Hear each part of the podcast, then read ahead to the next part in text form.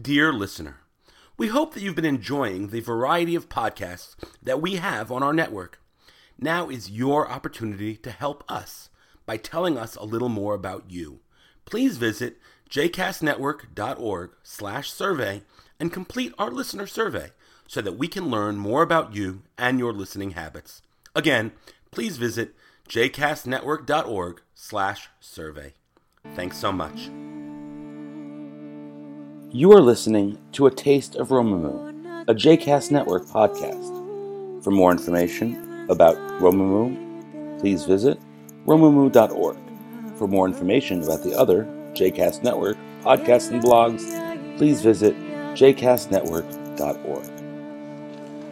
We are suspended in a moment of transition.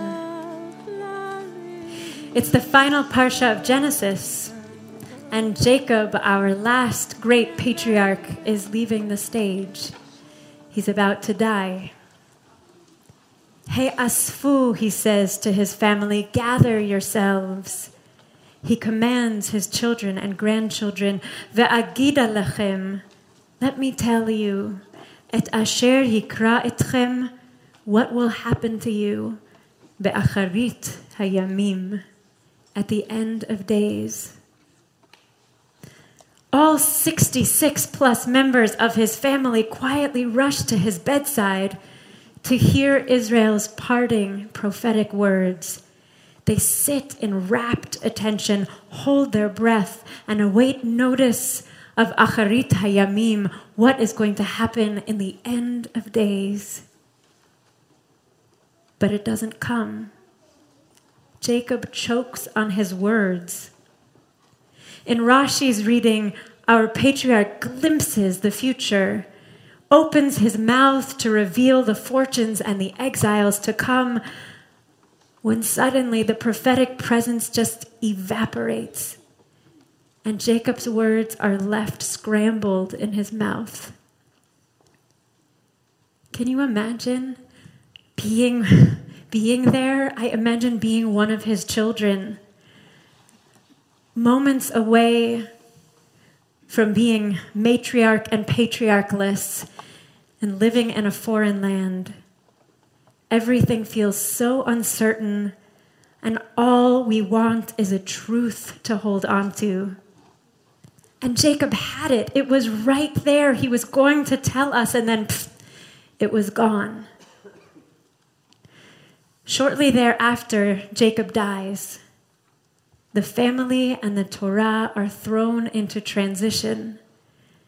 And in this moment of fear and uncertainty, the brothers, Joseph's brothers, they enter into a spiritual exile. You remember last week in Parshat Vayigash, the scenes of forgiveness, of tshuva, trust regained. Now that their father is gone, and nothing is there to hold them together. They become suspicious of Joseph. They concoct a series of lies to tell him. And then, fascinatingly, they bow down to him and say, Hinenu lecha la'avadim. Hinenu, here we are, at your service. We are your slaves. They make themselves subservient, and they plant seeds of slavery and exile, and they even say it with a hineni. I'm not judging the brothers here. They're afraid. But I wonder if there might have been a different path.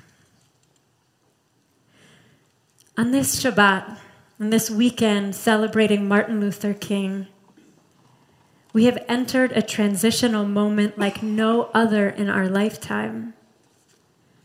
From Obama's farewell speech this past Tuesday until next week, January 20th, we're in liminal central. What's going to happen next? What has the power to make change? What is this country going to look like in 4 years? Are we on the edge of national exile, an abyss, or does it just seem really dark outside?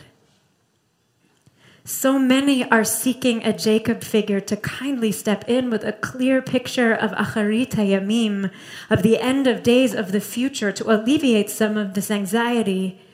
Maybe a journalist, a senator, someone to point and say, it's going to be okay, we will get there, and this is how things will play out. But of course, Jacob's mouth was stopped before he could speak. And his children didn't get to hear what's coming down the pike. And we don't either. So how will we respond?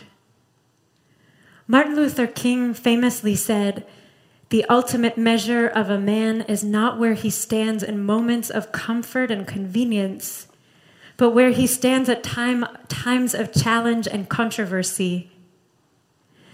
The brothers didn't stand up so well to this test, but perhaps we can. And perhaps the ending of this week's Parsha holds just the key we need.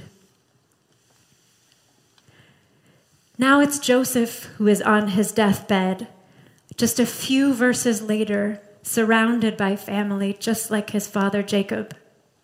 And he says, God will surely pakod yifkod. Try that. Pakod yifkod. I'm not going to translate it yet. God will surely pakod yifkod and bring you up out of this land, unto the land which God swore to Abraham, to Isaac, and to Jacob. And then Joseph took an oath with the children of Israel and said, God will pakod yifkod, he repeats it, and you shall carry up my bones from hence. So what is this pakod yifkod? For Rashi, lifkod is lizkor. It's to remember, to take notice. God will surely take notice and remember you. But pakod is so much more than just an emotional or thoughtful registering. It's take notice and now do something. It's showing up for someone else and putting yourself on the line. It's guarding a person, a principle, or a value.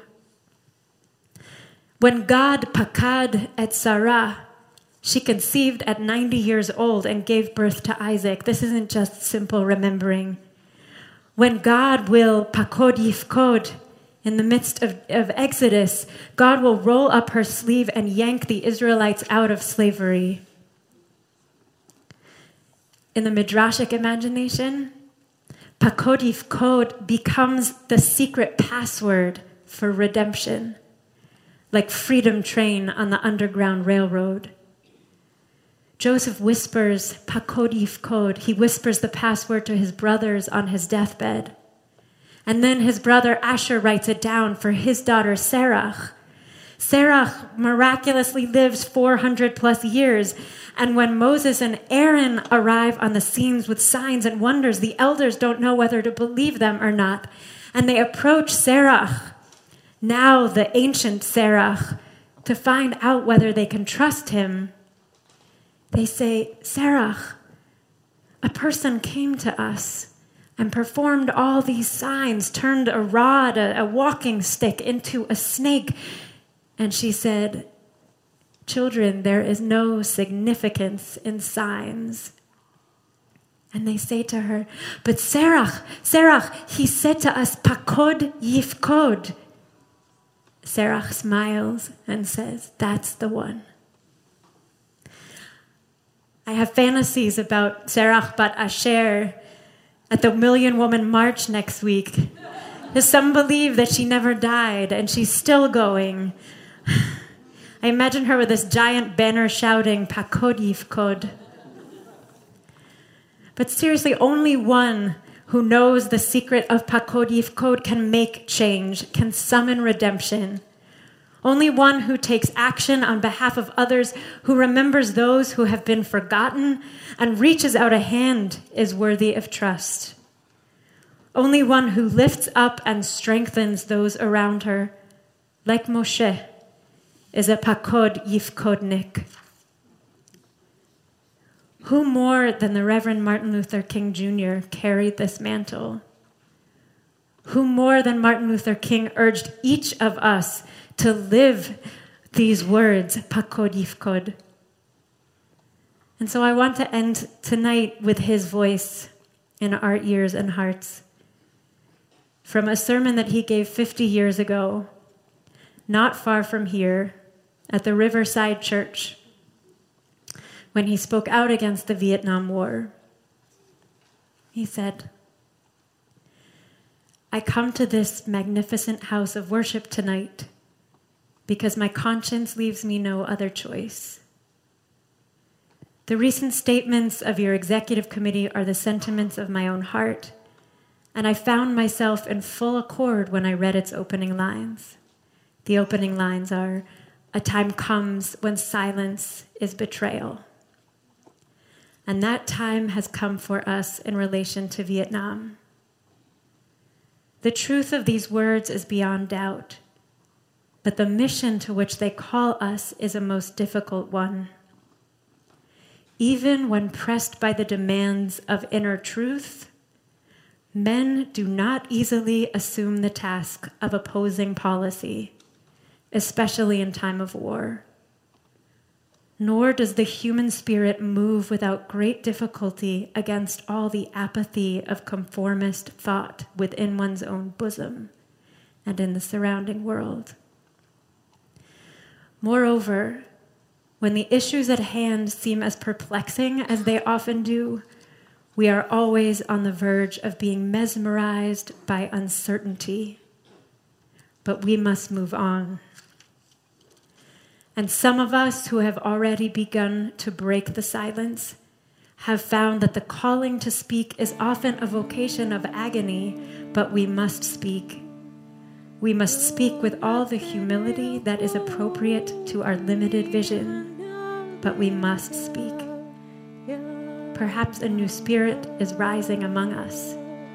Let us trace its movements and pray that our own inner being may be sensitive to its guidance, for we are deeply in need of a new way beyond the darkness that seems so close around us."